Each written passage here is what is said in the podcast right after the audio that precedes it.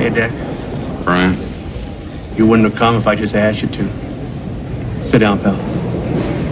Come on, don't be an asshole, Deckard. I've got four skin jobs walking the streets.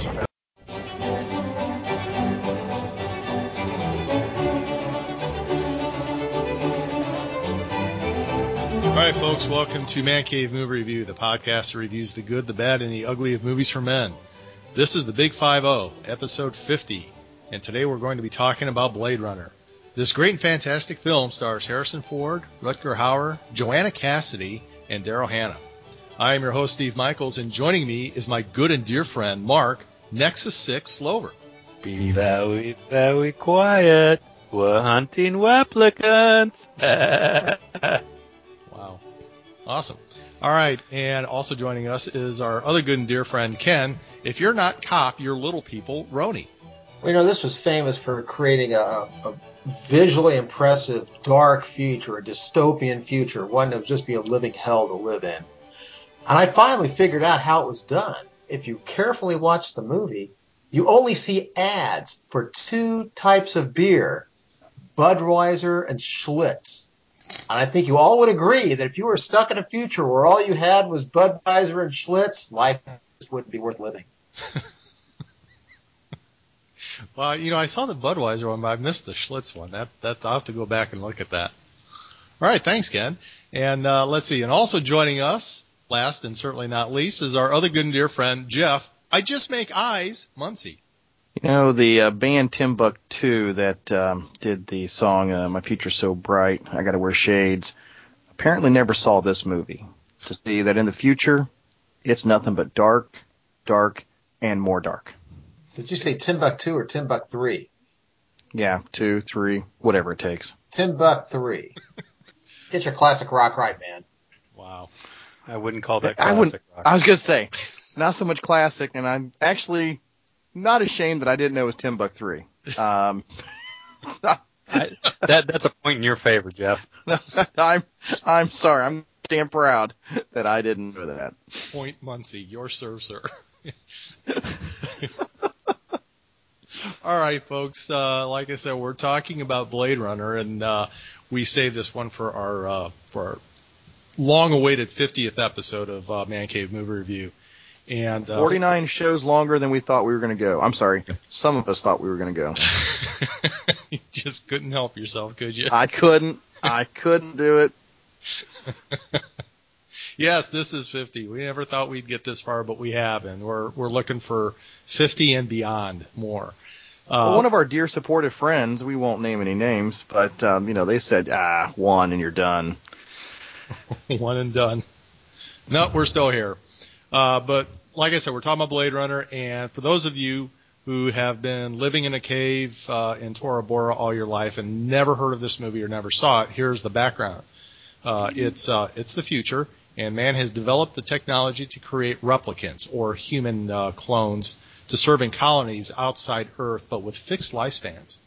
Uh, uh, Deckard is a Blade Runner, uh, a cop who specializes in terminating replicants. Originally in retirement, he is forced to re-enter when four replicants escape from an off-world colony to Earth. And that's pretty much the uh, the background. I'm just going to say right now, uh, one of my favorite movies, probably of all time. It is a, um, I think probably one of the best sci-fi movies made. That's my personal opinion, and it's going to be reflected in the review. But it's definitely, I think, one of the top ones actors that were in there. Uh, like I said, you had Harrison Ford, Rutger Hauer. Uh, oh gosh, I forgot to even mention uh, Sean Young's in this, and uh, she she plays Rachel, who uh, you come to find out is a, is also a replicant. And I have to say, of all the movies I've seen Sean Young in, and it's not that many, she looked damn good in this one. Daryl Hannah was probably about what 20, 21 years old when she made this movie. She was, you know, very young. Uh, but again, this movie was made back in 19. Um, oh gosh, when was it? 1982. So I just started high school when this movie came out. But uh, I don't want to I don't want to monopolize the whole show here, so I'm going to kick it over to uh, Mark. Uh, what are your thoughts, real quick, on the uh, on this one? This is one of those movies, like you, Steve. I th- it's one of my favorites, and we'll talk about that. But I, it, it's one of my favorites for a number of reasons. It's a genre defining, and I would say even a culturally defining movie. Um, it, in many ways, ushered in what is now known as the cyberpunk uh, genre or era, um, based on a short, based on a novel by P.K. Dick, uh, which we've done one of his before, Total Recall. It in many ways also completely changed some of the landscape of science fiction movie making. You see with this movie the entrance into a lot of P.K. Dick's works and Hollywood using his stuff to make movies, good, bad, and indifferent. I would say this is the best of the efforts using Dick's material. And it deals with a lot of interesting issues, and I think it's to Ridley Scott's credit that he doesn't try and ram any issues down anyone's throat about whether it's environmentalism, human rights, robot rights, any of those things. He leaves a lot of things to the to the viewer's mind. Is Deckard a replicant? Is what he's doing right? It, what is going on in this world? I and I think that's very brilliantly done. And I would I would argue it's it's not a sci-fi movie. We could have that discussion, but it's a near future tech crime noir movie. Mm-hmm. Um, it, it's it's got some sci-fi elements. It's also got some throwback to the 40s uh, crime, and uh, you know it, it's that precursor, as I noted, to the cyberpunk era. It's just visually also one of those stunning movies I know we'll talk about. That 30 years later, I would say you could stack this up against any movie that's been made now with state of the art, and it would arguably still blow them away. It, it is probably Ridley Scott's best work, to my mind. I, I second that. And uh, and Mark, thanks for bringing that up. I, I could not think of what that darn term was. I'm having um, like major brain farts today. But when you said like it, uh, that crime noir that uh, that you saw back in the 40s and 50s, that they did a lot of that. This movie, when you see the styles, the hairstyles, the wardrobes, everything about it was literally a throwback to the you know, to the late 30s, early 40s, just the way everybody dressed and how they looked. Hell, just, you know, Sean Young's hairstyle. I mean, that was, you know, she, I mean, she looked like a, you know, Betty Grable pinup model without the, without the blonde hair. I mean, it was just that, that look. And I really liked that. The music. I mean, there were times when you would listen to some of the music in the background, uh, not, not the score, but some of the music that was actually playing, um, in the back while they were talking. And it was that 40s jazz kind of style music, which I really like that. I mean, I, I, I like that era to begin with, and I just like how they, you know, put that in this thing. And, um, and then like you said too, it's not so much sci-fi, it's, it's, it's futurism. Kind of like Jeff brought that up when we talked about Total Recall, uh, way back in the day. Ken, what do you think? Well, I'm going to say I, I count this as science fiction uh, for myself. I saw this when it first came out at the old Arlington Theater. Um, you know, like you guys have said, I, this is one of my favorite movies. It visually it was so impressive. It, it was something that hadn't been done. So, so far as I know, I can't recall any other movie that gave you a vision like that of the future. I mean, this was not that long after, let's say, 2001 came out, where it's, you know, so many of the older science fiction movies from the 60s and even the 70s, it was a, you know, very clean, technological, antiseptic sort of feel. This was a gritty, grungy environment. And the thing that I liked about the way uh, Ridley Scott made this was he didn't skip on having lots of extras, devoting a lot of attention to creating the sets and having all kinds of action going on that he didn't really explain. Like Mark said, he just sort of, there's things going on and, you know, he's not saying, okay, I'm going to cram this down your throat and explain or make a big point about this. He just does it and you just got to go along for the ride. And I really enjoyed that. One thing that jumped out at me when I was getting, you know, doing my research on this was, you know, I saw this again back in 1982, young, young person. And this movie is set in 2019. So it's like, as I sit here, I'm thinking like, okay, I got six years to get my off-world colonies, starships, and flying cars. Damn it, where are they? Uh, you know, there is a problem with science fiction movies when they, unfortunately, so many are forgettable and they never hang around, so it's not a big deal. But here's like, we're now talking about this, you know, great movie that was made, you know, 30 years ago. But it's like we're living in the future that this was predicting, and we're sad to say it's not that future. So we talked about that before, where they set something in the future and we don't think they go out far enough. But yes, I, I think in '82, you know, 30 years off. I mean, it was you know the whole concept of okay, we're going to be beyond the year 2000, and and I don't know, maybe there was some thought that there would be you know that was going to usher in some kind of major technological advance or something like that and then who knows where we'll be 30 years from now. I mean i don't know. Uh, probably not much farther than we're at here again i'm not complaining at all. I just you know i understand why they did it and everything else. It's just you know i think it's a i thought i just thought it was funny. It's like really? You know we're almost there. And also i'm old. Right. Uh, but you know i i, I have to say that uh, a for those of you that haven't seen this, the feel, the world that uh, Ridley Scott has created for this movie is one that it could be it could be a part of the world of you know going on the background of aliens, that sort of a environment, uh, or you know a number of other future movies. Uh, so take that for what it is in terms of like it's a different take on that kind of a future. You know, not far future, near future. Right. Jeff, what do you think?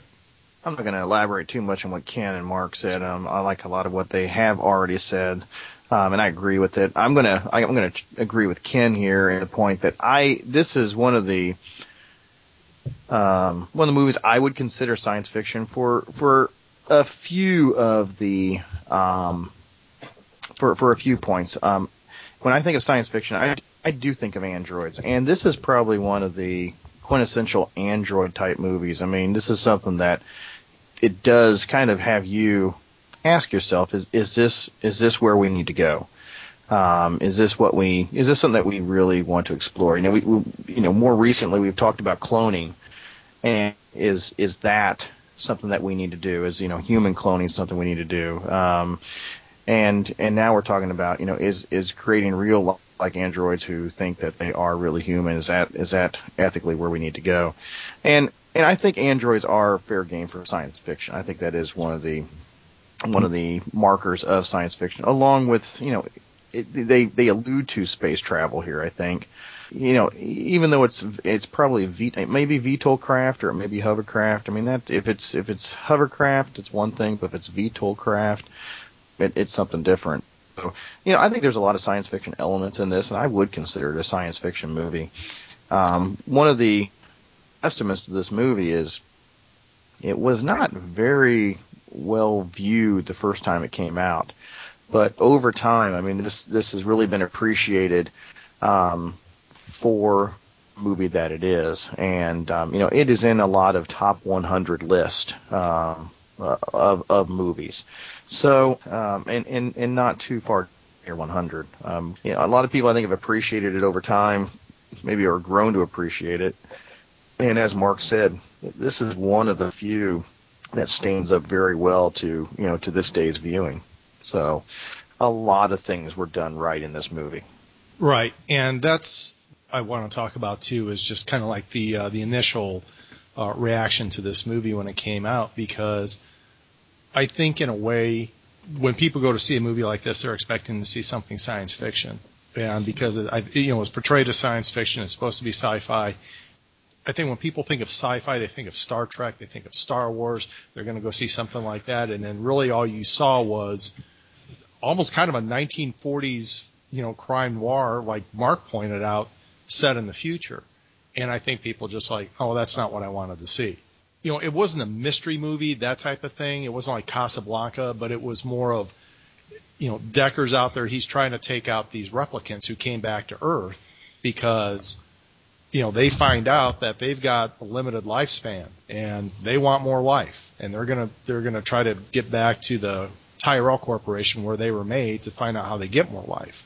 And Decker's job is to, is to, uh, as his boss said, air them out.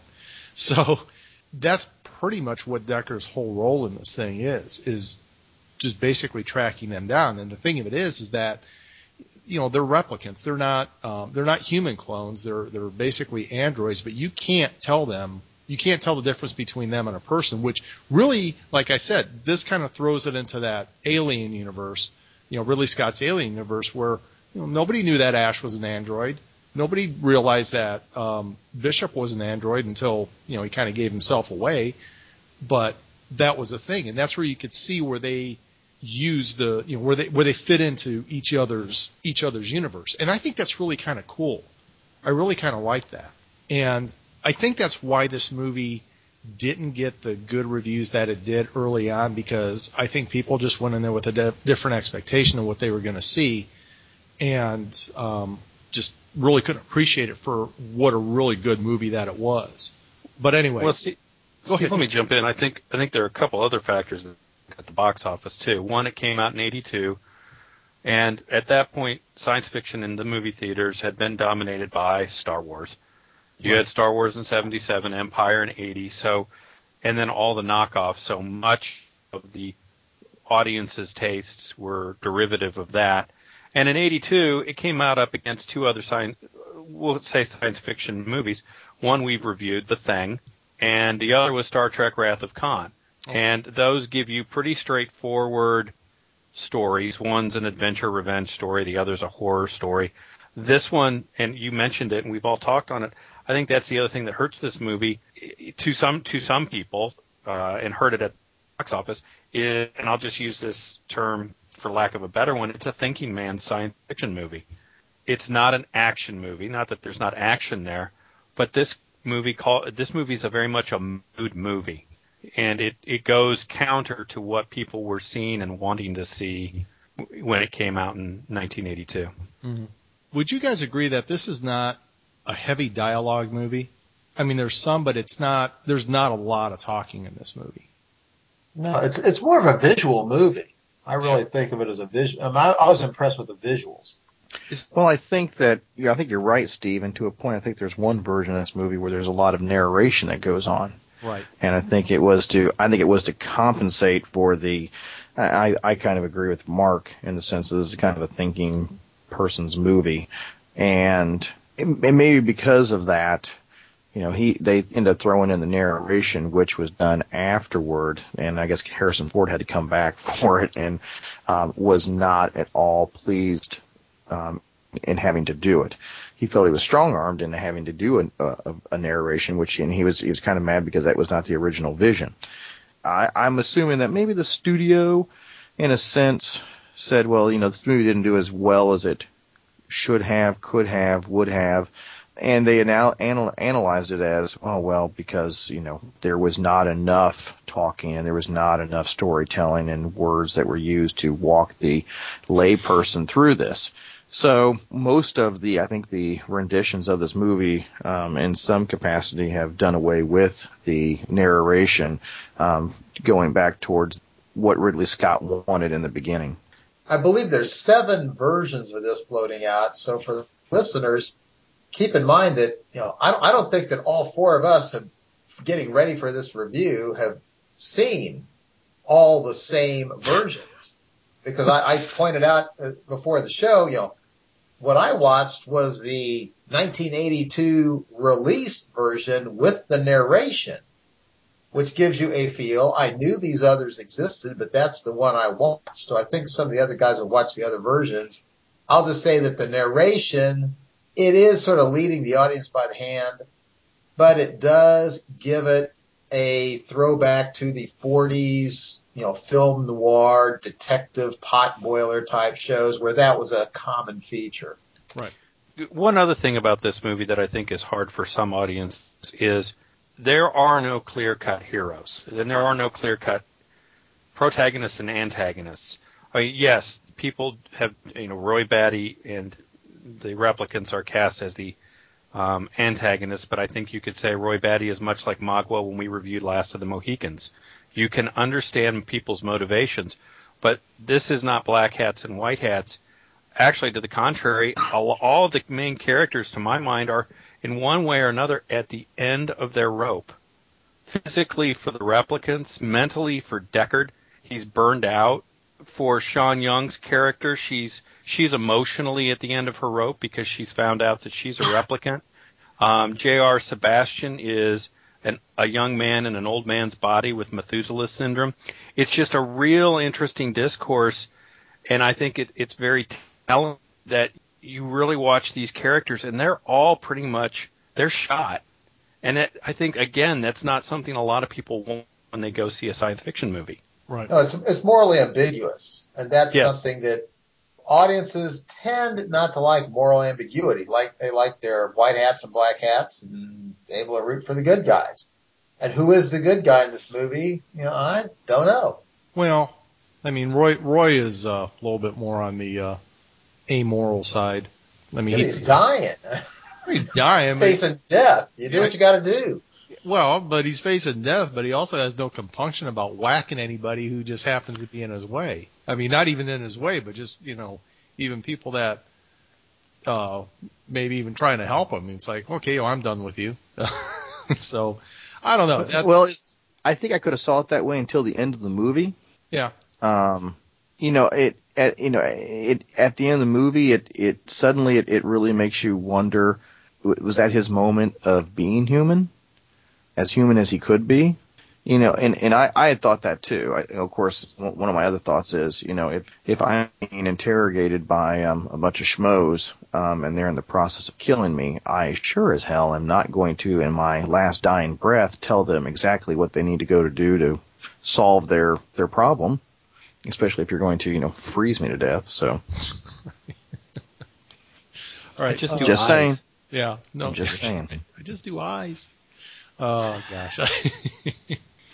The immortal James Hong. Oh yeah, good old James Hong. Gotta love that guy. He's uh he is the go-to Asian actor for uh pretty much any movie that's out there. If there's a movie that's got Asian people in there, you can pretty much guarantee James Hong is going to be in there too. Uh, but hey, while we're on there, let's talk a little bit about the actors. Uh, obviously Harrison Ford is in this. He plays uh he plays Deckard, and this is uh, I mean he's just he's coming off the highs of um, you know Star Wars and um, oh gosh. Uh, Indiana Jones. So, you know, he's he's already a well-known commodity at this point. Everybody knows who he is. And um, I was actually kind of shocked when I looked him up and saw how old he was. He is uh, he is getting up there. He's about 70. He's um, he's going to be se- yeah he's uh, he was born on uh, July 13th 1942 so yeah he's he's 70 And apparently he signed on for the next Star Wars movie. hmm I saw that. wow You didn't know that? I did not know I didn't know there was going to be another Star Wars movie You didn't know there was going to be another Star Wars movie? well I Oh, figured yeah, that that- As soon as Disney acquired the rights to Lucasfilm, it wasted no time saying there's going to be another 20.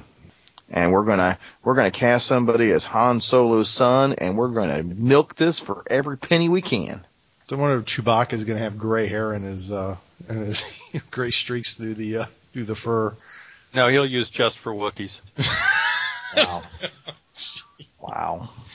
Okay. Just just dip him in a vat. Wow. It's great. He's going to be getting a little mangy. You know, Harrison Ford definitely known commodity. Uh, Rutger Hauer uh, has to be his best role. By and his favorite. He says it's his He- best role. and he says it's his favorite. Is it okay? The guy just stole the movie. I mean, he he really just pretty much walked away with this one. He was so good in it. You know, it, it's just hard to really describe the you know the acting that he did in there, and it, he just looked like he was having a ball when he was when he was making this. And we'll talk a little bit about that in the trivia because I heard this movie was just a, a nightmare to make.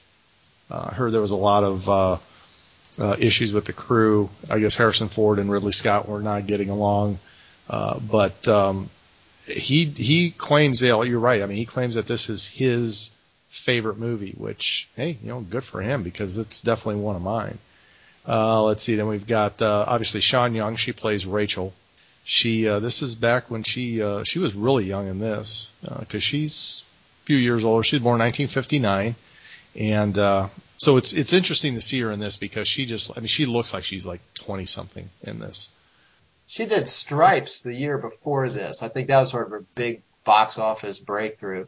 That's This right. follow-up. She was in Stripes. That's right. Yeah, she was uh, Bill Murray squeeze. Forgot about that. Uh, let's see. You see a little bit of uh, Edward James Olmos is in this. and uh, obviously Daryl Hannah.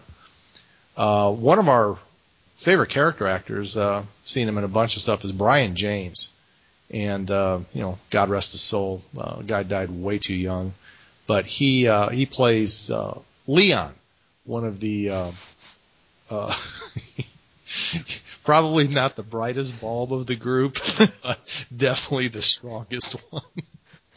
Yeah, I love it when he sticks his hand in the, uh, the the dry ice, liquid hydrogen or whatever it is, And then sniffs his fingers. and then sniffs his Yeah. fingers. Yeah, Yeah, and then he's just because he is. He's kind of one of those guys that you know when when Rutger Hauer's interrogating James Hong, he's like sitting there like balancing eyeballs on his shoulder, Right. just like oh yeah, just Well, and if you look, if if you look at the when they're showing, uh, when Deckard's seeing the different screenshots of the replicants, and he comes up, there's a real quick take, and it says there's IQ rating and strength rating, or uh, that type of rating. And one is IQ six, his strength rating's nine. and remember that uh, the the inspector is yeah, he's not terribly bright, but he can load things all day long. right, exactly. Uh, let's What's see. a, what's a tortoise? You know. Yeah, what's the terms? That whole opening scene is just great. And that actor just died last year, Morgan Paull. Did he really? Oh. Yeah. And he was in a movie we reviewed before. He was in Patton. Remember, he was uh, Patton's early first aid. Yeah, Yes. Yeah, That was Morgan it. Oh, Paull. that's right. yeah. Uh, he he got shot up badly in this movie too. Yeah, he sure did. Uh, let's see. Uh, Dr. Eldon Tyrell was played by a guy named Joe Turkel. There's actually a little tie-in in this part here that I'm going to talk about.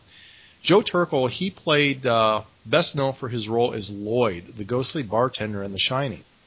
And we talked about the, thre- the theatrical cut of, uh, this movie and they show them, uh, kind of driving off at the very end and they're kind of driving through the mountain. That's actually those scenes are actually from The Shining. So just kind of, I thought that was kind of a neat little tie in between those two. Uh, let's see, Joanna Cassidy. Wow, she is uh, she was a knockout. She still is a good looking woman, but she uh, she was definitely a knockout in this one. Um, she played Zhora, who was um, I think what was her job? Her her uh, off world colony job. She was a, a hitman. She was like a, an assassin, Assassin. infiltrator. Yeah. Murder Kick Squad is what they called her. Okay. They led a Murder Kick Squad. Okay. She's basically a Whatever that killer stripper. Yeah, killer stripper. Killer stripper. I like that.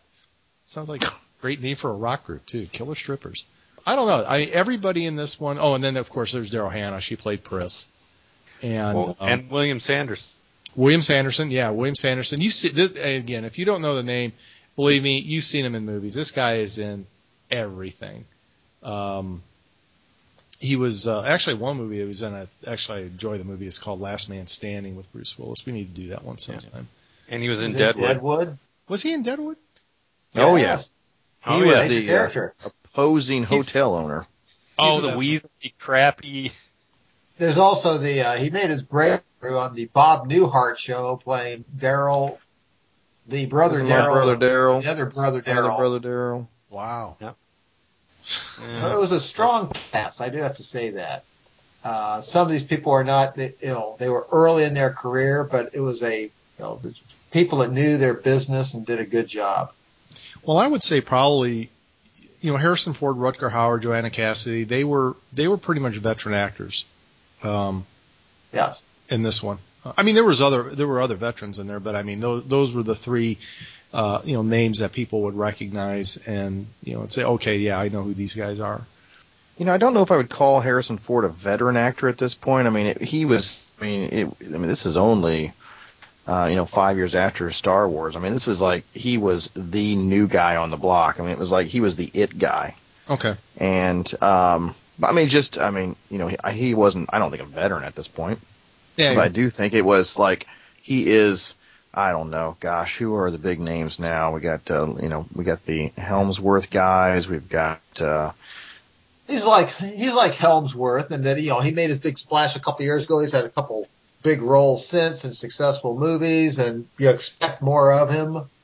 Right. Yeah, he's like the Jeremy Renner right now, who's just in everything, um, and just kind of you know came on the scene in the last few years, and now we're kind of putting him in anything and everything. So, I mean, everything he kind of touched during this point was fairly successful for, or I should say, was a was a really good movie for what it was. You know, you can. You know, I, we, I guess we could sit down and argue whether Raiders of the Lost Ark was a good movie or if it was just a really fun, engaging movie. Um, same thing with Star Wars. Was it a really good movie? Well, you know, it's a fun, engaging movie, but was it really good? Um, Well, You know, define that. What do you mean by when you say fun and engaging versus good? well, they they were good movies in the sense, but they were. I mean, were they were they are they classics? In a sense, I think they're classics, but I mean, there there there are a lot of problems with those movies. Um, more with Star Wars than than maybe Raiders of the Lost Ark, because Raiders of the Lost Ark is just a it's just a joyride from beginning to end. Yeah. But I digress. Go on, Steve. Hey, digression is part of the show. Well, what would what would the show be without me and digression? About an hour long. Uh, okay, let's see where were we? I say I completely lost my track with your digression. I mean, what do you guys think? I, I kind of want to get a little bit more into the into the plot of this movie. I mean, there was some of the things that they talked about. I think after the show, where I think Ridley Scott said that Deckard was a was a replicant, and Harrison Ford always argued, no, I wasn't. You know, I never I never got that impression. I mean, that never even dawned. I mean, in fact, I was kind of surprised when I first heard about that because you know, unlike all the others, and I think one of the reasons, I guess one of the reasons that I don't think he was a replicant is you know, when you saw the one scene when um, uh, Roy Batty and Leon walk into the you know sub-zero room, and you know Leon sticks his hand in dry ice, and they're not hurt or anything like that. I mean, Deckard's getting hurt. I mean, he's in pain. I mean, when when Roy Batty's breaking his fingers, he's screaming. It's like, well, if you're a replicant, why are you doing that? Because none of the others did. Well, that's a good point. And he wasn't super strong like they were. I mean, there was a lot of things that that he, you know, and if if they're hunting down and killing all replicants, I mean, I guess you could say, well, of course, what's better to kill a replicant than a replicant?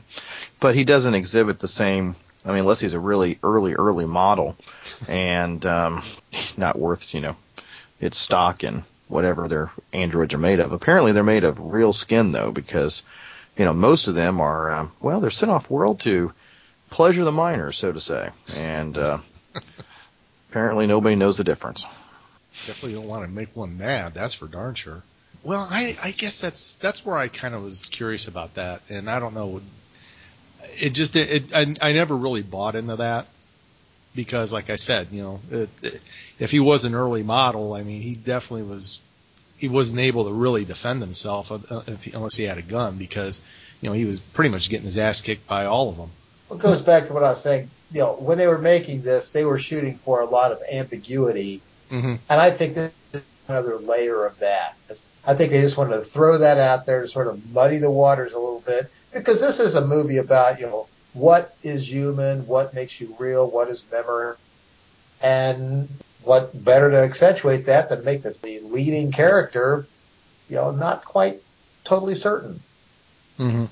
I guess I could see where you, they may want to suggest that. I just I'm just not buying it. And again, I didn't direct the movie, so who knows what Ridley Scott really had in mind on that. But it's just it's it's a hard sell for me. Is is basically what I'm saying. What I the things I really like about the movie and the way that it presents the information. It doesn't spoon feed everything to you. Mark has already said that. It this is not a we're going to walk you through everything. We're going to explain every detail. We're going to leave no stone unturned. It is, you know what? It's left for your interpretation. You know, we talked about that with uh, that great show Prometheus. A lot of stuff is, you know, left to interpretation. And, you know, we, we don't need to give you every nuance and every backstory and um, detail about why we're here. Um, it is, you're, you're left to kind of you know, just accept or figure things out on your own or just fill in the plot holes that you want to. And I don't want to say plot holes in a negative sense. It's just, uh, okay, well, we have to accept that there are certain things that have happened and I don't need a narration into who my, my bartender is. You know, I don't need to know his entire backstory and how he ever came to making my drink. It's not important. What's important is the story, um, the plot and you know the the acting that that's going on here. So, Steve, I I choose also like you not to think that he was a, a replicant, but you know if somebody else did, I, I don't really have you know much of an argument for him. Okay. Mark, what do you think? What does Mark think? Again, I, I, I mentioned it earlier. I, I, it's credit to Ridley Scott. There are a lot of questions in this movie, and I like it that he lets people draw their own conclusions. I, I've never really been one of those people who's gone, is he a replicant? He, I, it, it never really impacted my, my, how, how much I enjoyed the movie. So, you know, if that's, if that's one of those sticking points for people and they want to talk about it, that's great. For me, it's, uh, okay, it's an interesting concept. I don't still clearly understand the the unicorn reference, um, but obviously it's there for a reason. And then you see it again in the origami. The only my only conclusion as to why we have that brief flashing dream sequence is that it's pre-production shots for Ridley Scott's horrible movie Legend that he did right after Blade Runner. But that's that's me. So I got first nothing. of all, first of all, I want to. I just want to say, Legend isn't horrible. It may be very bad, but maybe not horrible. It's horrible. Uh, that's, that's pretty. It's pretty flipping bad, man. I said it's. I said it's very bad. I just didn't say it was horrible. I mean, you got. I mean, the only saving grace in that movie is Tim Curry, Yes. and and we're and we're jumping off this train right now. Thank you. Speaking speaking Sorry, I of origami, I do think we need to give a little credit here to Edward James Olmos as well. We left him Yes. out. Good point. He Ken. does a very good job as uh, oh, what's his name? What is his name? I should remember, should remember his character's name. He's another cop. He, his name is Uh, Gaff. Gaff, yes, he plays Yeah. Gaff, who's sort of a heavy. I mean, he's sort of sort of lurking about, skulking about. You got the the idea that if you know, Deckard couldn't bring these guys down, well, Gaff would do it, but Gaff will let Deckard have first pop. Backstory to Gaff. Why Why's he got a cane? Yeah. You know, he's limping a cane. There's a there's another great. You could see a book written about Gaff. What would that be? Mm-hmm. Yes. Well, and I, I did want to throw out a, a, a thing that when I've seen this movie, and there's a whole, I think Jeff made the comment, this is an android movie. I mean, we got these artificial people. I'm going to throw in this, uh, Battlestar Galactica, and a series of other things. But, I mean, I'm not criticizing it, but it's the thing that bothers me. But if you're going to set up androids, replicants, whatever, that cannot be distinguished from humans, have emotions, bear children, you know, are genetically intertwinable. Well, there comes a point where they're not androids or robots or machines, they're people. And, you know, I, I know that movies like to stretch that and make that distinction, but there comes a point like, really? I mean, okay, people are going to get all bent out of shape because these are replicants. Well, they're people. I, I, I don't know. I think it's overdoing a little bit for dramatic purposes, but that's my peeve. Good point. That's a good point. Uh, guys, I want to jump over and talk about the soundtrack to this movie. What do you guys think of the score? I'm curious. Jeff, you're you're a score guy. What do you, what do you think? And that, this kind of touches on, you know, the overall feel that I have for this movie. Um, the score is this movie is one of the few movies as we get into it, it really has a creep factor for me. Um, you know, Roy Batty and what he does, especially when we get when we're talking about animated toys and and things that are smaller than me. Um, and there's not many, so that's why I'm creeped out by him. Um, yeah, those things just really wig me out. And this movie has a kind of an ambiance to it that really, it's not meant to be like a scary horror flick, um, but it really, if I sit down and really get into this movie, it really creeps me out. And the music very much helps propel that creepiness throughout the movie. Um, the cinematography, which you know, the way that the music goes along with what you're seeing on the screen is, you know, the cut scenes, the, um, the you know, the and, and and it's dark. It's a very dark movie, And I don't mean that in the sense of, um, you know, evil dark. It's just a dark movie, and I don't know if the sun is, you know, is is behind, uh, uh, you know, the moon for half of the movie, because um, you never really see it. You know, I mean, it's it feels like it's pitch black all over again. Um, there's never daylight, and you've got all kinds of weird lighting, and the the lighting coupled with the music, coupled with just there's just a lot of development to the scenes. Um, and again, did I mention the small animated things in this movie? It's just creepy. But that said, I really like it for what it does for that sense. I, I'm not going to probably listen to any of these soundtracks anytime soon. Really? Okay. I that's an that's an interesting take because that is not uh, that is not what I would have thought. I didn't get the creepiness factor from from the from the movie, or from It's- even even the soundtrack either. Right. Well, it's it's a Roy Batty type of thing. Um, that and just I mean, any anytime they're at Sebastian's residence, um, it, there's just a creep factor that goes on for me, and I've always had that feeling for this movie, and I've always looked at this movie I think far different than I think a lot of other people because of that. There's just some creepy. There's just some creepy vibe that I get through most of this movie, and maybe it's I'm, I'm struggling with a lot of the what does it mean to be human, and there's a lot of non-human things around here, and I'm looking at them in a humanistic point of view, and they're they're not, and I have to. I'm trying to you know wrap my mind around all that. Again, there's just something about this movie that has always done that for me, and I think it has a lot to do with the way that it was shot, the lighting, and the music, and just the underlying themes of the movie. And that's one of the reasons I, I think I really enjoy it. Okay. Mark, what do you think? Yeah, the music was done by Vangelis, um, and this is pretty much his signature style. Uh, he he made it big with um, what Chariots of Fire. Yep. That's where he really broke out. Uh, this music, it, it's not so much a soundtrack as it would be likened to Gettysburg or those types of movies. Patton. To me, this music is just very evocative. The role of the mu- music is to create place and mood and enhance the mood, whether it's the un- the discomfort, which I understand what you mean, Jeff.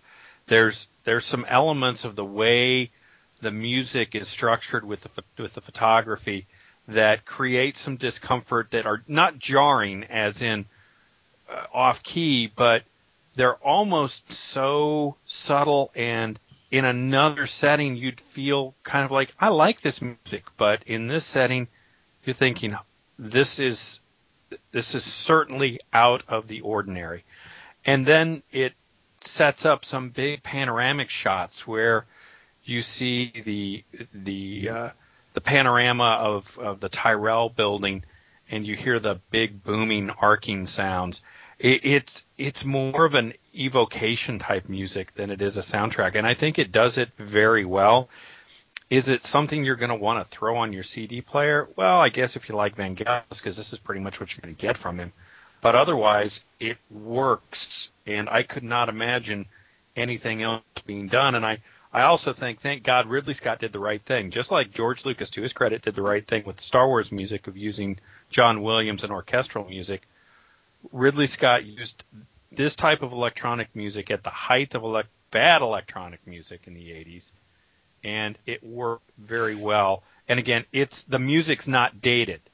Like so much, there, this movie is not does not date. It ages gracefully and beautifully. And again, I got to give credit to Scott. He found the right person for the mood for this mu- for this movie, and it it works very well. Excellent. Uh, Ken, thoughts? Again mirror a little bit what uh, Mark and Jeff has said. Sort of touching on something you had mentioned earlier. Uh, this does the music in this does do a decent job of reminding you of this movie's roots in the you know 40s and 50s film noir. Uh, there's an there's an old sound in a lot of scenes, but it's not consistent through because again, it's not a soundtrack so much as just mood music Right. to set the tone for what's happening. Well, I'll tell you what I I love the music in this. Uh, I, I like well, I liked Vangelis back when they did uh, Chariots of Fire, and I've got I've got that particular uh, soundtrack. I also have this one, which I do pop into my uh, CD player and iPod on occasion because I I do like the music. But then again, I always did kind of like that kind of music. It's it's a little bit more. It almost sounds sci-fi uh, in a way, or almost sounds futuristic. It's not like you said, Mark. This was at the height of you know a lot of that electronica music, and this is good electronica type music. It's not the bad shit that that we all heard back in that in that period of time. But one thing that I really uh, am remiss about uh, talking about, and I should have mentioned it earlier in the show, you know, one thing that this movie had a lot in common with with uh, Firefly, nah, that it had a lot in common with Firefly and Serenity is there's a big Asian influence in this movie. Uh, you see a lot. Major. Yeah, major. It's big time. I mean, there's you wouldn't know that you were in L.A. if they didn't tell you. You might have thought you were in Hong Kong or Shanghai because there's a, a, a very large, I think, Chinese influence in there. Uh, I mean, you see it with uh, you know the people that are on the streets. Uh, when he went to that bar, it was you know it seemed like every other person there was of of some Asian um, uh, descent. And I just think that's kind of neat because it seems like there there is almost kind of a a futuristic thing is that you know somehow us and Asia are gonna bind together or we'll just more commingle, kind of like the whole codominium, but except not with the Russians type of thing. I don't know. I just think that's neat. And I really like that. And they really, you know, like every time they would show one of those big panoramic views of the city, you always saw that big electronic billboard of the geisha girl either taking some kind of a pill or drinking a coke or doing something. And I just, I just thought that was so cool. I just thought that was really neat. Um, I don't know. It was, I don't know if there was what the thought process was that was behind that in 1982. I can see more of that now, typically with China being on the, obviously on the rise, but at that time I just saw. Well, I can tell, I can tell you what it was. Go ahead. It was back in the 80s there was a understanding uh, among a lot of people that essentially Japan was going to take over the world. I mean, it's like America's time is over. You know, Japan is a strong economy. They're growing. They're expanding. You know, they are going to dominate us.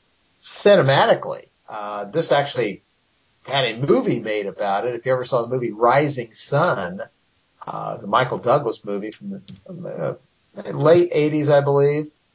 Is it right? But the whole idea was, you know, that, that again, Asia is going to become more powerful and America is going to become less and America's just got to get on the program of, uh, you know, accepting Asian culture and such.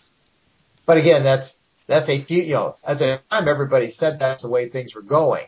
You know, by 1990, well, this old hat, it was sort of forgotten. But back in the 80s, it was definitely a, a, yeah. a thought.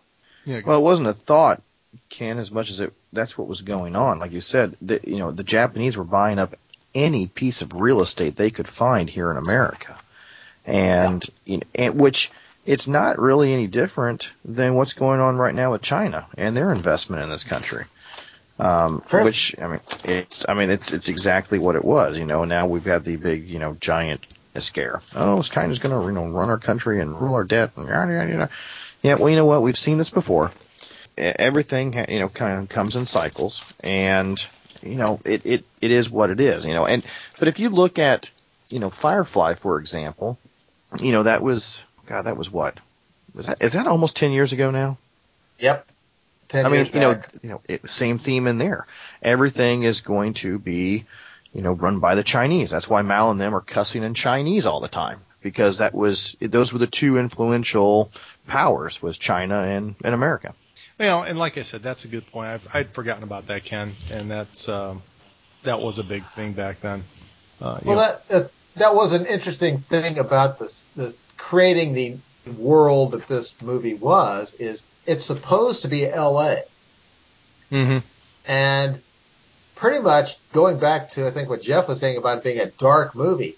It's it's dark because it's raining in every scene. Every time you turn around, it's pouring down rain. Well, how often is it raining in L.A.? I mean, Something strange is going there. There's gigantic flames bursting into the atmosphere. I mean, I don't know what that's all about, but it, it's obviously okay, this is LA, but things have changed a lot. And like, like, going back to what I said at the beginning, I mean, okay, it's, it's, this, this is supposed to be a few years from our future. You know, I just want my flying car, damn it. That's all I can say on that. we all want our flying cars. God, you imagine what a disaster that will be when they ever get around to doing those. Where's our jetpacks? Are we supposed to have a jetpack by now too? I don't have my jetpack. You got a jetpack? You didn't got tell me, jetpacks, they only, bitch. they only work for 30 seconds. That's the problem. Yeah, they just go straight up. Steve has a f***ing jetpack and didn't tell me. I'm coming over there.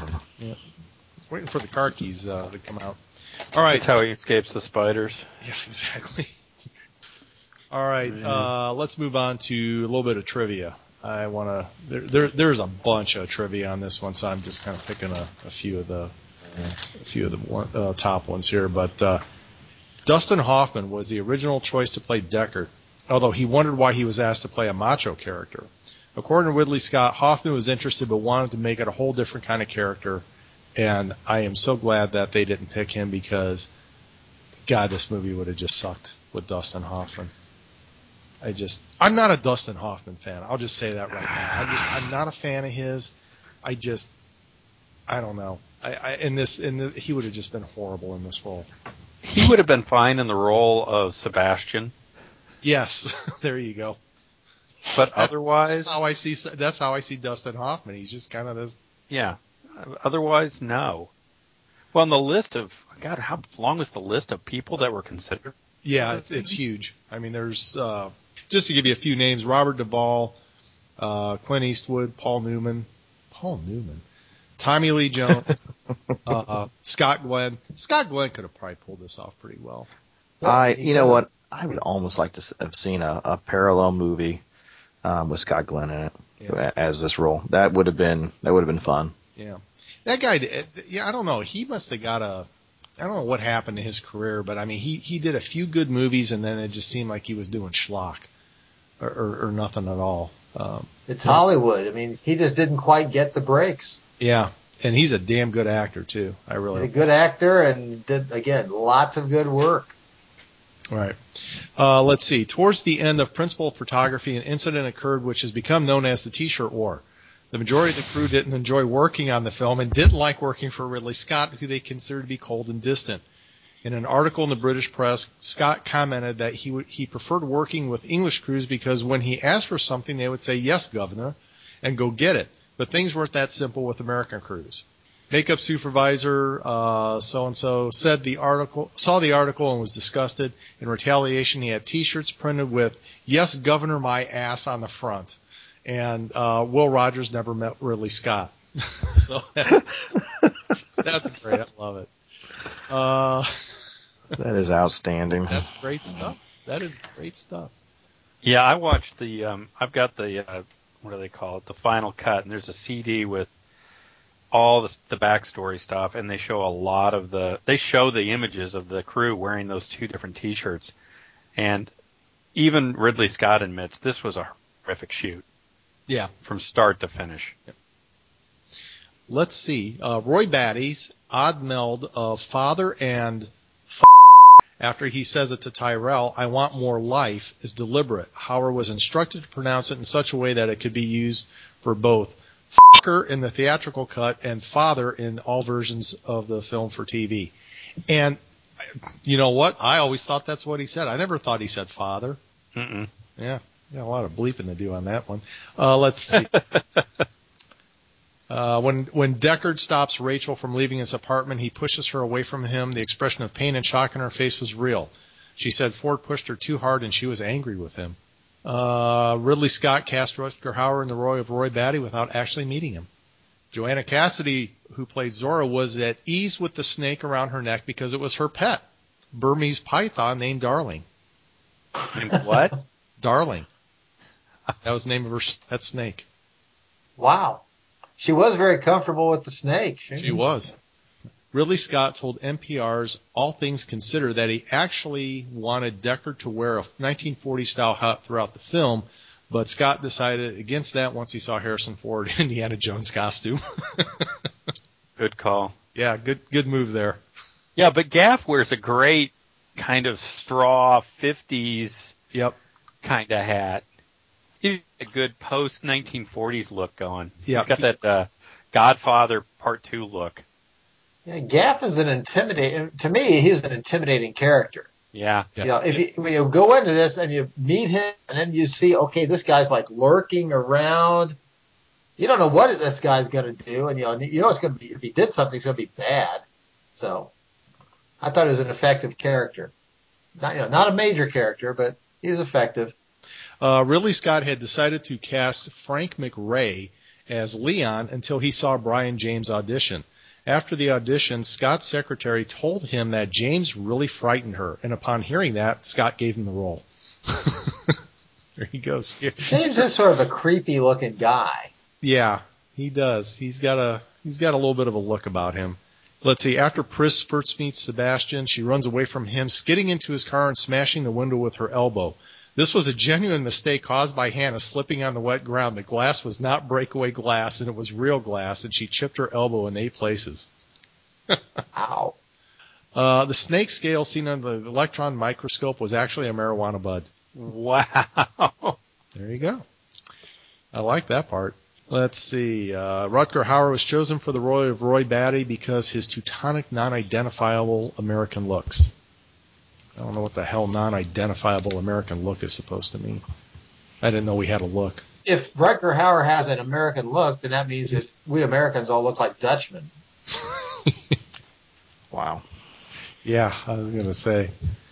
I, I, I was just gonna say I I don't know about you guys, but I have always found that uh, Rutger Hauer is all to me he just is uh, he, he just has a creepy vibe to him. There's just something about his persona that says this guy could be naturally evil, and I you know I maybe it's some of the roles I've seen him in, Yeah. but I- it just he there's a level of creep factor that that that he embodies in this movie and you know and hell i mean it, it may just be him Yeah, he kind of has that look. I'll tell you, the creepiest movie I ever saw him in was The Hitcher. the who Oh yeah. The Hitcher. Oh, yeah. it's been so long since i've seen that Yeah, now if you want to see a creepy movie with him in it, that's it. that's the one. Uh, all right. Anyway, moving on. Uh, here we go. Harrison Ford cites Blade Runner as one of the most frustrating films he's ever made, partly because the shoot was so grueling and the changes in post production that were meant to help the film's chances at the box office, but didn't. And last but not least, and this goes back to the uh, little uh, Asian influence discussion we were having, Ken. Harrison Ford became a spokesman for Japanese electronics throughout the 1980s following his role in the film. That probably built him a mansion. That's great. I love it. Oh my gosh. Oh wait, I, I do like this part here. A female gymnast was hired as a stunt double for Daryl Hannah in the scene where Pris attacks Deckard, but director Ridley Scott rehearsed the scene so many times that when they were ready to shoot the scene, the stunt double was too exhausted to do anything. The scene was filmed with a male gymnast they had to track down during a lunch break. Yeah, and I saw the video of this in the making, and they've got him in a Pris wig and the whole nine yards. And they made him do it and do it and do it. And you've got to look really close. They made him up to look like her, but she even, um, who was it? Daryl Hannah even said, "This guy comes walking on in leotards, dressed like me," and it's like, I don't have shoulders that big. There's no way anybody will believe that's me. She also said that you know the scene where she sticks her fingers in Harrison Ford's nose when she's twisted his head around. yeah She said she was being gentle and Harrison Ford told her, "Nope, we got to sell it. You got to do it. You got to really stick your fingers in my nose and yank." And she goes, "I felt so bad. He had a bloody nose. I beat him up in that scene." She said it was uncomfortable, but he made her do it. So that, that he's she's really digging into his nose. I, I need wipes after I I'm got. not digging into people's nose. That that's just that's not in my contract. So I, You can pick your friends and you can pick your nose, but you can't pick your friend's nose. no, you can't. i disagree Or- with that or- by the way but can you pick a replicant's nose? ooh With a really good friend, maybe you could pick their nose. I don't know. Don't worry, I'm not picking any of your noses. And keep your fingers out of mine. All I make no promises about that. All right, gentlemen, it is time for brother. What you drinking? Jeff, we're gonna kick this. We're gonna have you kick this one off. What do you got there? I ha- I have the uh, bourbon barrel stout that Oh. Mark bought me. I'm now through uh, half of my four pack, so it has a, has a kind of a coffee kick to it, but um, not it, not bad. I'm not a coffee fan, you know. Hot chocolate is more my style, but uh, not it's it's very nice. Thank you, Mark. I do appreciate it. My pleasure. Glad you're liking it. That bourbon barrel was was really good, Mark. Unlike uh, Hot Chocolate Boy over there, I do like coffee, and I like my coffee, you know, strong, Stout. strong and stout. Yes. All right, uh, Mark, what do you uh, what do you got going there? Um, you know, it's a kind of that film noir movie, so I figured I'd go with a little bourbon. Oh, nice. Just, uh, did some uh, Woodford Reserve double barreled um, or oak oak barreled aged uh, bourbon to keep in the theme of uh, Blade Runner because I think he was he was slamming back a lot of booze in this movie There was a lot of drinking in this movie. and a lot of cigarette smoking in this movie. Yeah, I A meant lot. to point that out. Yeah. This was one A of these lot. smokier movies. And even even in a room where there wasn't any smoking going on, it still looked like there was a haze of smoke. Yep. There was something about this again. It the it it was smoky. There was always some sort of you know behind the uh, the target light that was shining through doors, through windows. You know, for a very dark world, it was very well lit. Uh, Ken, what do you got over there, sir? Nothing at the present because I just polished it all off, but I was drinking the traditional homemade vanilla vodka and Diet Coke. Very good. Nothing exciting. Good man. Well, gentlemen, I am on the uh, the final week of my um, my diet, and um, after which I'll be imbibing again. But um, I've just been having some um, Cascade Ice organic mixed berry sparkling water. How's your diet coming? It's man, I cannot wait till this thing is over. I, I really, I, like I said, it's not one of those things where I, I'm starving all the time. I'm actually feeling well fed and full and stuff like that. It's just, man, I want a cheeseburger. I really want a cheeseburger and wash it down with like a, hell, I even, I would even, I would even consider a Miller Lite to be a fine, uh, fine beer at this point because, uh, Well, Well, Schlitz. no, I, I'm not that bad yet. I mean, give me a couple of months, and then maybe I'd probably have to go for Schlitz. But um, no, even even a Miller Lite at this point would be fine. They're going to wonder what happened to you at your favorite watering hole. I know. You know what? I I was driving by. I was driving by there the other day when I went over to Kroger, and I saw that they had a. Have you seen this person uh, sign right outside the the door? And it was my picture. That's a bad thing. You can go in there and just have a Diet Coke or something. Come on. No, I can't go in there and Show 'em just some love. can't go in there and just have a diet coke. No. Two hours later, and Blow your image. It's not even that. It's like that's like taking a ten year old in a candy store and say you you can't have any. You can look. but you can't touch. anyway, that that's what I'm drinking, and like I said, uh, by the time we get our next show, I'll be I'll I'll be off of the, the sparkling water, and I'll be imbibing in something uh, delicious at that point. So we're done with that. Let us move on to uh, clips. Favorite part of the show. Here is uh, clip number one. Give it to Holden. He's good. I did. He can breathe okay, as long as nobody unplugs him. It's not good enough. Not good as you. That's when uh, Deckard was getting recruited into becoming a Blade Runner again, because evidently I think he retired or something from. Uh, Again, that cop was a kind of creepy but happy guy. I mean, he's like, he, he's the kind of guy that will like, you know, smile at you and stick a knife in at the same time. Right. That was M. Emmett Walsh, and he's been in a bunch of stuff. He usually kind of plays that, basically that role. I think that's what they always get him for. So here's number two. I was quit when I come in here, Bryant. I'm twice as quit now. Stop right where you are. You know the score, pal? You're not cops, you're little people. So I guess that meant he got drafted. Okay, this is number three. This is when Deckard is um, giving the Voight-Kampff. That's the uh, test to find out if you're a replicant. He's giving the Voight-Kampff test to uh, Rachel. You're reading a magazine. You come across a full-page nude photo of a girl. Is this testing whether I'm a replicant or a lesbian, Mr. Deckard? Just answer the questions, please. I And I like the I liked her maker's response to that. He just kind of got a big shit eating grin on his face. yeah. Sean Young did a great job at this movie, I have to say. I mean, I, really, I enjoyed her role. I mean, she, I think she evolved as a character. I I agree, Ken. I thought Sean Young did a, did a fine job in this movie.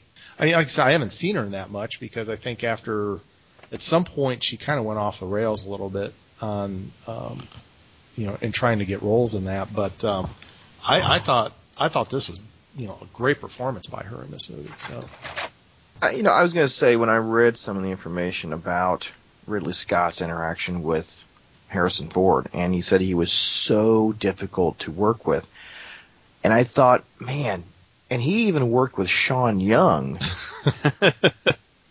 and I thought, okay, same thing you did. I thought, okay, either Harrison Ford was a really big asshole, or Sean Young hadn't come into her own bitchiness yet. So I'm going to go with, you know, she wasn't a, quite as much of a bitch yet than, um, you know, being uh, Harrison Ford being so um, an over, I guess, such an asshole.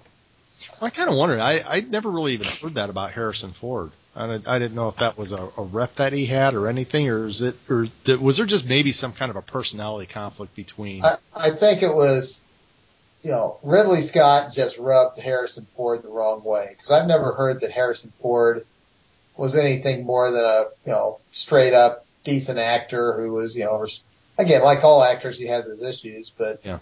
I've always heard workmanlike. I mean, the guy, you know, he shows up on time, he does his roles, tries to do the right thing, professional. Yeah. So that's kind of an interesting, uh, interesting take. Obviously, there was some kind of a personality conflict there, but anyway. All right, uh, number four. Morphology, longevity, incept dates. Don't know. I, I don't know such stuff. I just do eyes. Just, just eyes. James Hawkins. Poor James Hong. You know, by the way, there just weren't enough blimps in this movie, okay? And matter of fact, where are my blimps now? I want to see more blimps downtown Indianapolis advertising things. I mean, like, in downtown Indianapolis, not above it. I mean, like, going between skyscrapers. That's awesome stuff. All right, number five. We have blimps. Oh. There's, I've, I've had times where I've seen three blimps hovering above this city. Again, kid, not hovering above the city. I want them going through the city. I want them going down Meridian Street. I want them feet. hovering above, like, I want them at like the 23rd floor. Okay, just like in this movie, where just blimps were floating around doing their advertising. That's what I want. I want to be a parade every day. Well, when, when the day comes, trying to you know convince me to go have a wonderful world on the off-world colonies, I mean, yeah, they'll bring the blimps down low for that. But until then, they're just selling like Met Life or something. You know, that doesn't deserve a, a low level pass.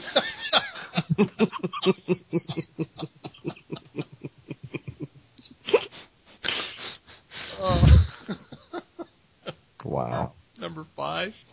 Uh, for holes. Holes? Well, you, you'd be surprised what a guy go through to get a glimpse of a beautiful body. Well, did you notice in that scene how he kept dropping in and out of his, you know, nerdy bureaucrat mode? He he's all nerdy bureaucrat, and he sort of slip into hard boiled detective. Then he'd slip back into nerdy.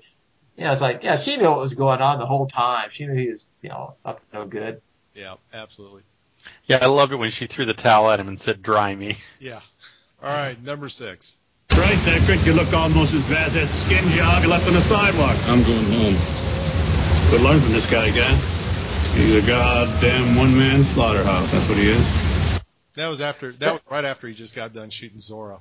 He dried her off all right. Dried her out. Dried her That off. gun Wow. made some big freaking holes in people. Yeah, it did. Oh God, when uh, when yeah, Leon's When head he- turned into a canoe, literally. I mean, when when when he was about to kill Deckard, Rachel picked it up and blew him in the back of the head. It was like, good lord, you could have shoved your leg through his head. Well, to take it back to another uh, period piece, it kind of reminded me of the uh, of Snake Plissken's submachine gun with high explosive rounds from Escape to New York. Same thing. Yeah. You know, it's not just bang. You know, it's an impact of some lead. It's like bang and a massive explosion on the other end. Right. Uh, all right, number seven. Nothing is worse than having an itch you can never scratch. I agree. That was Deck just getting the shit beat out of him by Leon. He got the crap kicked out of him in this movie Over and over. so often. Yeah. Joanna Cassidy beat him up pretty bad. Well, the only replicant that didn't kick his ass was Rachel. You're right. I mean, yeah. Pris for- did. Yeah. You're right. All right. Maybe they do need to shoot these replicants then. They're dangerous. They are. Wake up. Time to die. And he's just slapping him. Yeah. And then he was going to just shove his fingers into his eyes. That, that, that, you know what? Just shoot me. Don't, don't do that. That's going to hurt. Speaking of which, that scene where, and I don't know if you've got it as a sound clip, where Hauer says sayonara to Tyrell. Yeah. Oh. Yeah. That's a, that's a, that's not the way I want to go. Goes back to the creepy factor Jeff was talking about. Yep. Well, it it did. I mean, anytime you um you know gouge a man's eyes out and skull f- him, it it it is it's a bad day. Okay, and oh man, mm, give me give me freezing to death while I'm telling you all the secrets you want to know. Okay. yeah, we, we could pretty much make a separate show on just the rating the creepiness factor of various deaths in Blade Runner. Yeah. Well, you know, Tyrell's room was creepy as hell too. I mean, you got those big, giant candles like from Phantom of the Opera all over the place. I mean, yeah, you're right. His room was a little on the weird side, but then Tyrell was a creepy looking dude too. Oh, oh yeah, the tell me glasses. about it. The glasses made him creepy. Oh, I know those big ass Coke bottle glasses he was wearing. Yeah. I mean, now those could. I mean, how is he not just like walking into shit wearing those things? I mean, you would have had. Well, them- like so many movies, you're in these scenes, and I'm thinking like, don't you have a switch where you can like turn on a light? It brightens the room up, you know. It's like, no, we must not waste electricity in our. You know, I'm a, I may be a multi-billionaire industrialist, but I got to watch that electrical bill. Yeah. And man, that, that'd be a long time to blow all those candles out too. Yeah. Good lord. Well, he got fed up with the CFL light bulbs, so he said, "The hell with it! I'm just gonna light candles. They they're faster." Maybe they were scented candles, and they were giving him a calm. Yeah. Yep. Chamomile candles. There you go. All right, last clip. What seems to be the problem? Death. Death. Well, I'm afraid that's a little out of my jurisdiction. You. I want more life, Father. Yeah. See, now there I heard the I heard the father part, hmm but I remember I I, I could have swore in those other versions that I've seen this movie it was you know I mean he dropped the big old f bomb, but I could have heard it wrong. So I can't I can't remember either way. You know, and I don't know if you got the clip or not, Steve, but the the best one of the best scenes I would say in cinema is uh, Rutger Hauer's soliloquy when he's dying. oh, absolutely, yeah. that whole scene and that whole speech, which he he was given some stuff and he didn't like it and he edited it and he created that soliloquy. That is one of the best pieces of cinema and arguably one of the best death scenes in movies in a movie ever. And I don't I don't remember Ken. I don't know it was you that brought it up or who brought it up, but you know I made the comment before about you know he was you know Roy Batty pretty much killed anybody he came in contact with. I mean he you know, he killed Tyrell, he killed Sebastian. Well, you need to kill him, but he did anyway. But he saved Deckard at the very end, and you almost wonder why. And I, again, one of you guys said it, and it was maybe that was his way of showing that he was trying to be human or showing his humanity, if you will. And you know, I want to bring this up real quick. And I, I thought about this when I was watching the movie, and it finally hit me. You could actually do a little bit of a tie-in in a way to Prometheus with this movie.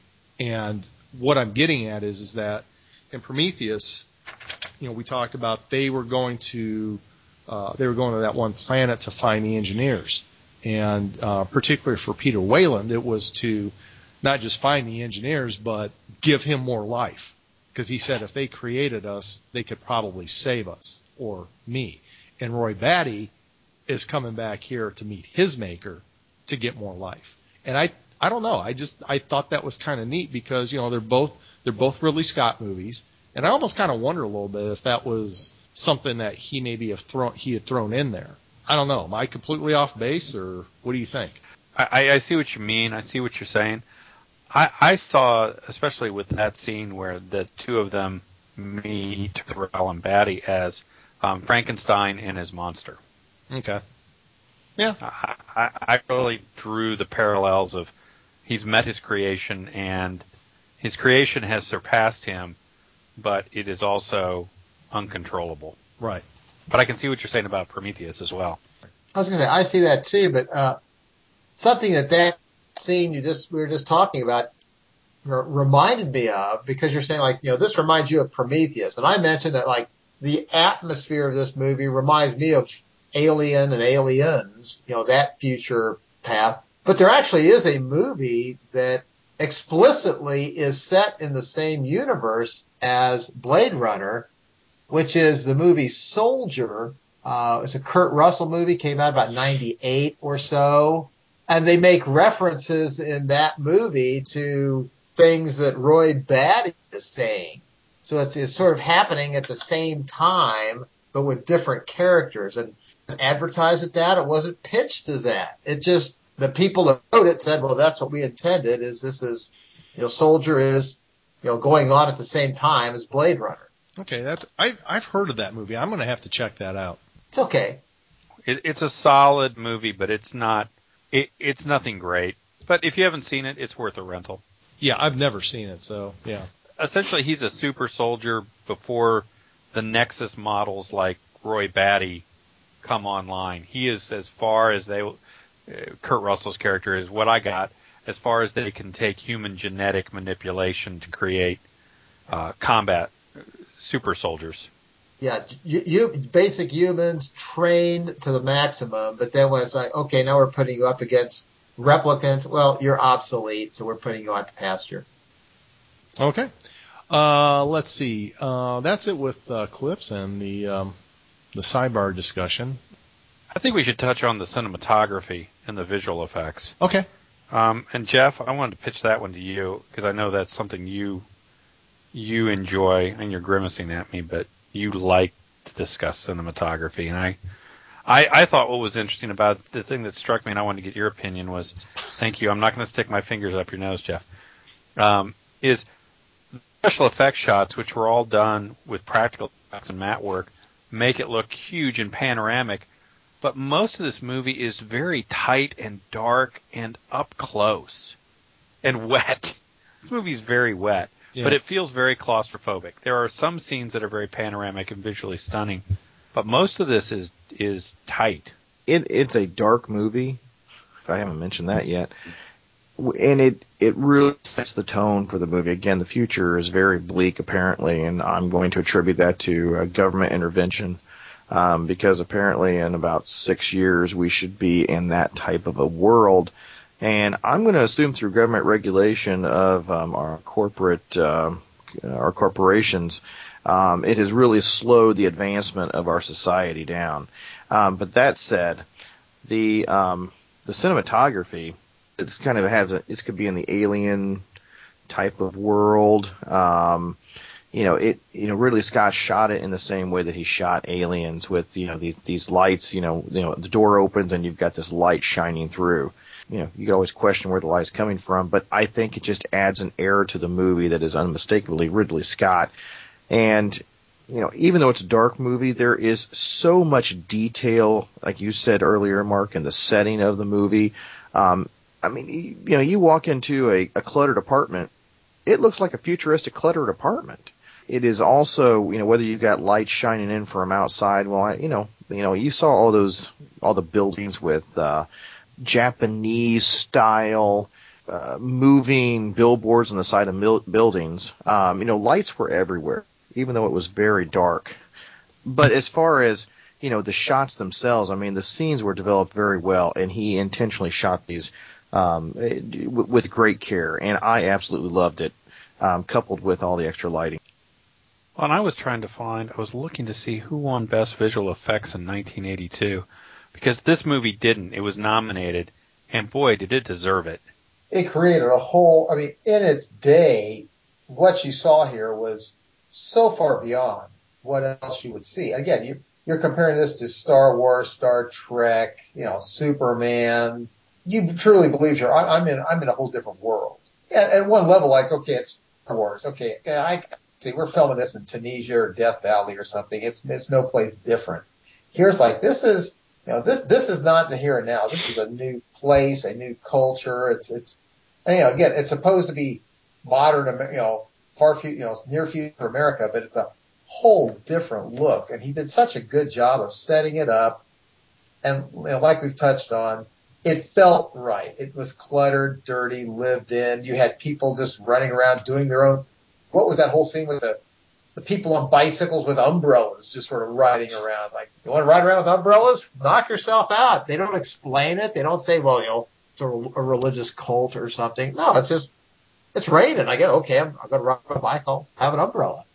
I mean, lots of stuff like that in this movie. They just throw it out there and it sets an atmosphere. It's a different world. Yeah, did you like the Hare Krishna?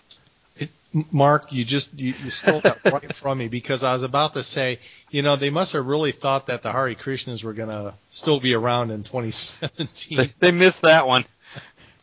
yeah, missed out on that one. Yeah, exactly. Oh, oh, E.T. wins Best Visual Effects in 1982. Beats out Blade Runner. Are you kidding me? No. Yep. Made more It's- money. That's why. Yep. Yep. Yeah. That's that's crazy. Yep. A little puppet.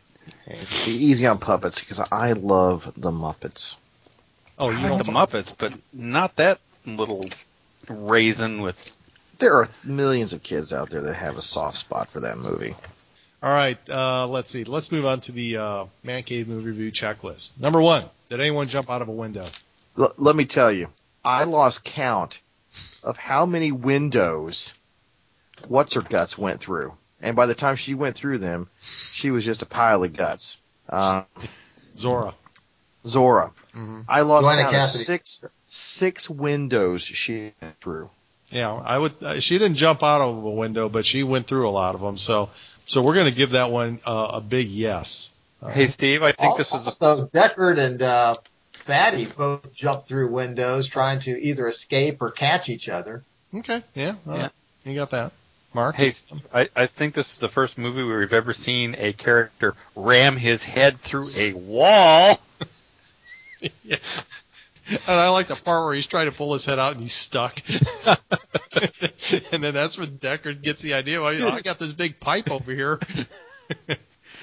oh, So while it's not a window, I got to give him credit. I've never seen that in a movie before. no, no, that's, He's covered Well, with he made a, he made a window. He made a window. All right. Number two, was there an irrelevant female role in the movie? No. No. No, I'm gonna- no, oh. really, there there was not. No, everything was needed. I think. Mark, you were Oh. you look like you had the pause. The only, my only problem, and I it, there was not an irrelevant role. It's just I had a problem with Daryl Hannah, but that's i that's with Daryl Hannah, not with the character. Yeah.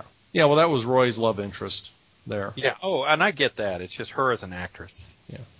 All right. Uh, let's see. Number three uh, wasn't irrelevant, but could the female role? Actually, there were several female roles, but could the female role be better played by Tawny Kitaen? She could have played Sean Young's character. I don't. wanna s- I would rather see uh, Sean Young than Tawny Kitaen.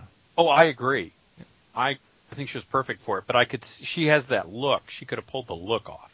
She could play I was going to say she could have played Zhora.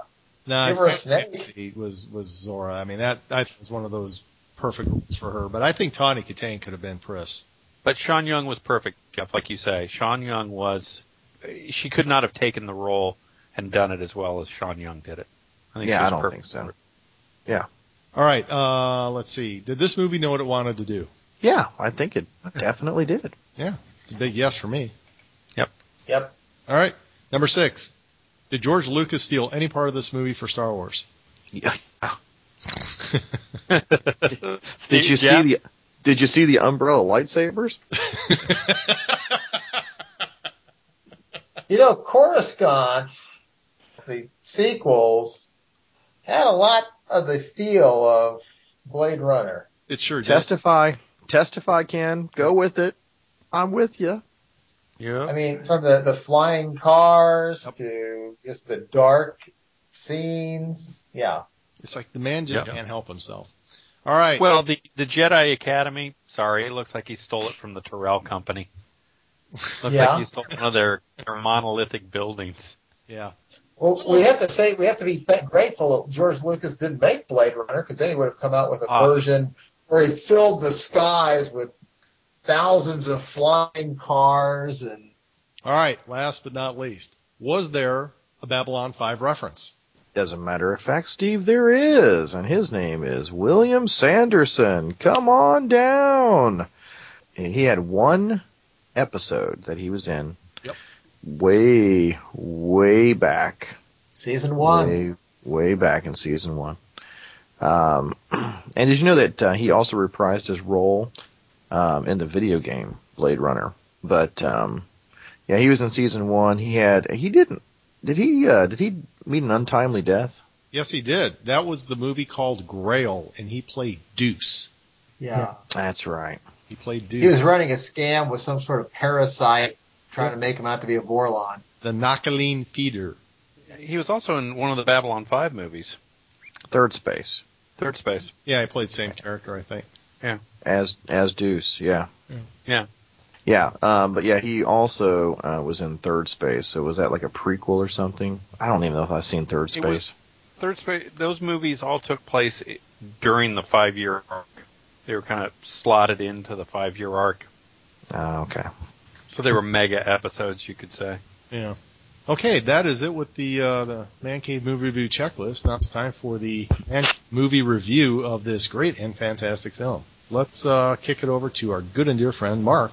And what do you have to say, sir? I, I think it's just kind of recapping where I began with this movie um, at the beginning of our podcast. This is uh, one of my top ten movies.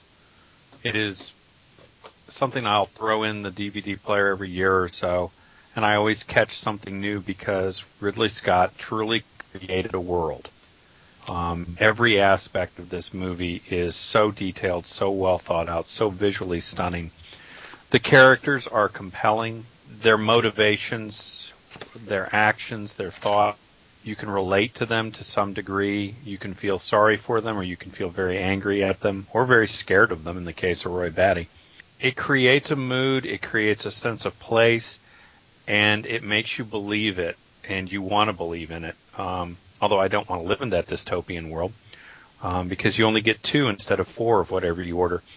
Uh, it also ushered in a whole new genre of science fiction that it, it broke ground for the cyberpunk sci-fi noir uh, style of science fiction. And um, I, anytime you find where you have a movie or a book or something of that nature that cre- completely remakes or creates something new, uh, I always have to give it even more credit beyond enjoying it as a piece of visual art. It becomes a part of our culture, and I think you could say what Ridley Scott brilliantly created and uh, his technology, his tech team, and his actors um, took from his direction and created uh, is a brilliant, transcendent piece of film work that I give a 10, and I would say it is probably my favorite science fiction movie. And also, it's a great philosophical movie because, as we've touched on, it raises the question throughout what does it mean to be human?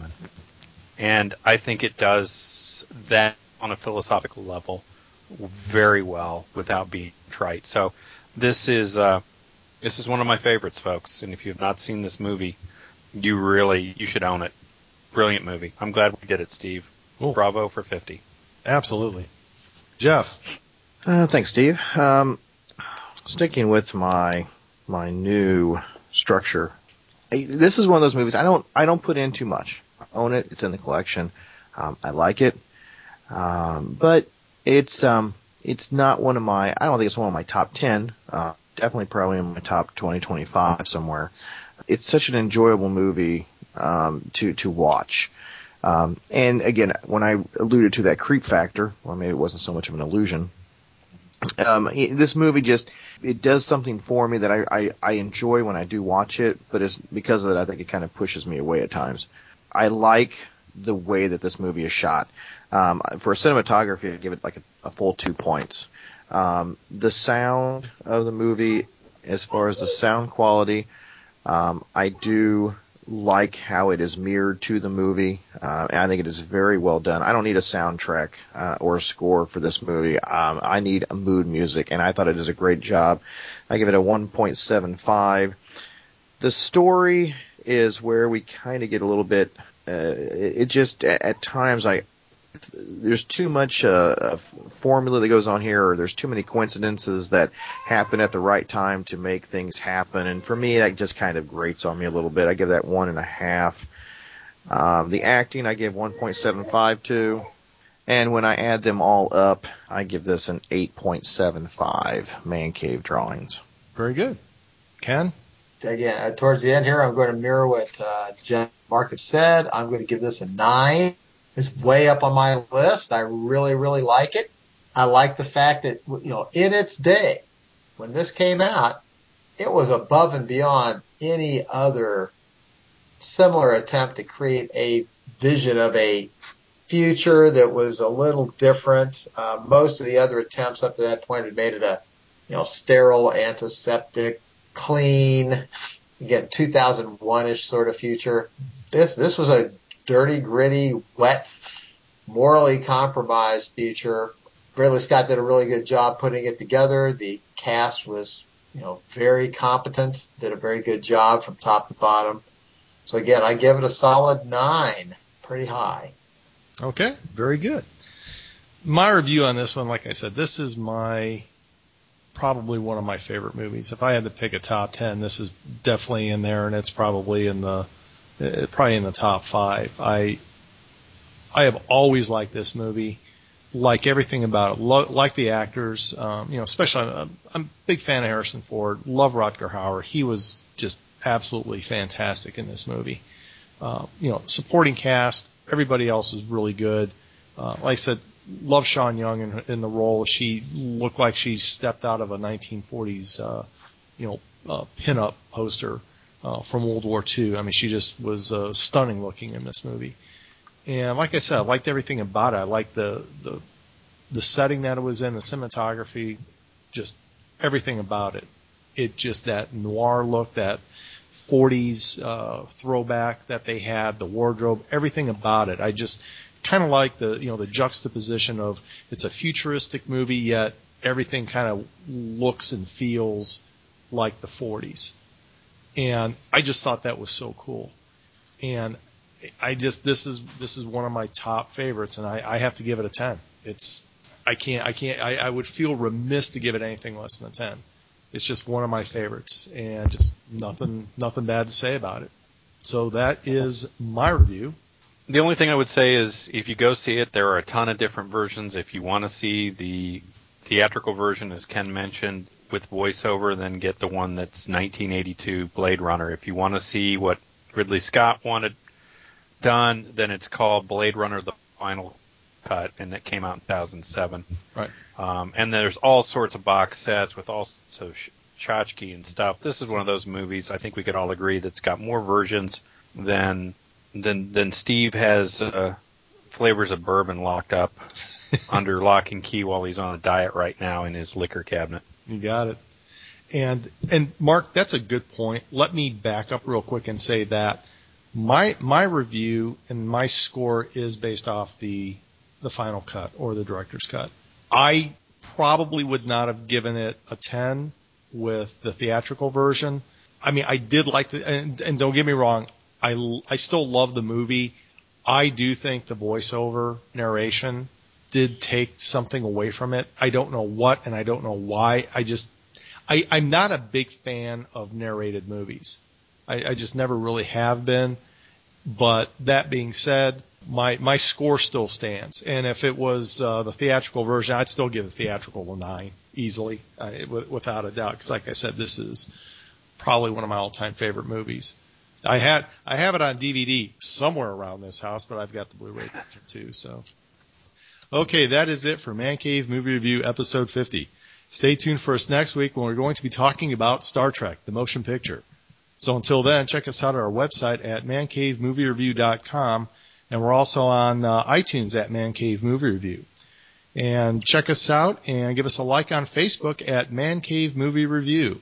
So until then, I am your host, Steve Michael, signing off with my good and dear friend, Mark Nexus 6 Slover. I was quit when we got to this part of the podcast, Steve. I'm twice quit now. kind of felt that way, didn't it? hey, real quick though, thank you for getting us to episode 50. We could not have done this without you. Big kudos to you, Steve. Well, no, I can't do it without you guys either. So kudos all around and mucho gracias to everyone. And last and certainly not least is our good and dear friend Ken. If you're not a cop, you're little people Roni. I've been working on my origami lately, but I'm not up to quite a Gaff skill, so I'm going to leave that off. I won't be giving any origami for Christmas. Okay. Can you do Yeah, like little I- pig? Little pig, origami pigs, you know, things like that. But no, this was a this was a treat. This is a great movie, and you know, I've had a great time. I'll, I am the shirt alternate on the podcast. I've been about half of them. I've really enjoyed it, so keep up the good work. And thanks for all the fans out there that uh, listen in. We hope we're giving you some good ideas for movies. Excellent. See you in the next 50. Yeah, definitely.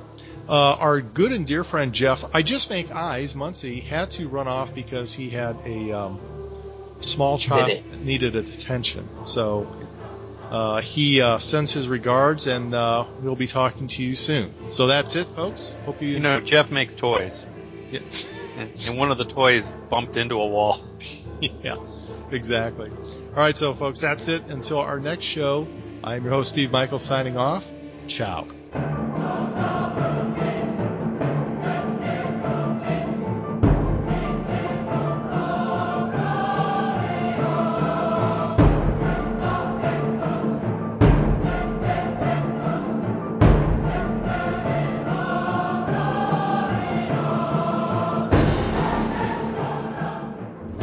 Folks, that's it for Man Cave Movie Review episode 50. Uh, stay tuned for us next week. Uh, we're going to be talking about Star Trek, the motion picture. Uh, so until then, That's him. somebody wants his dad. Somebody wants daddy. Yeah.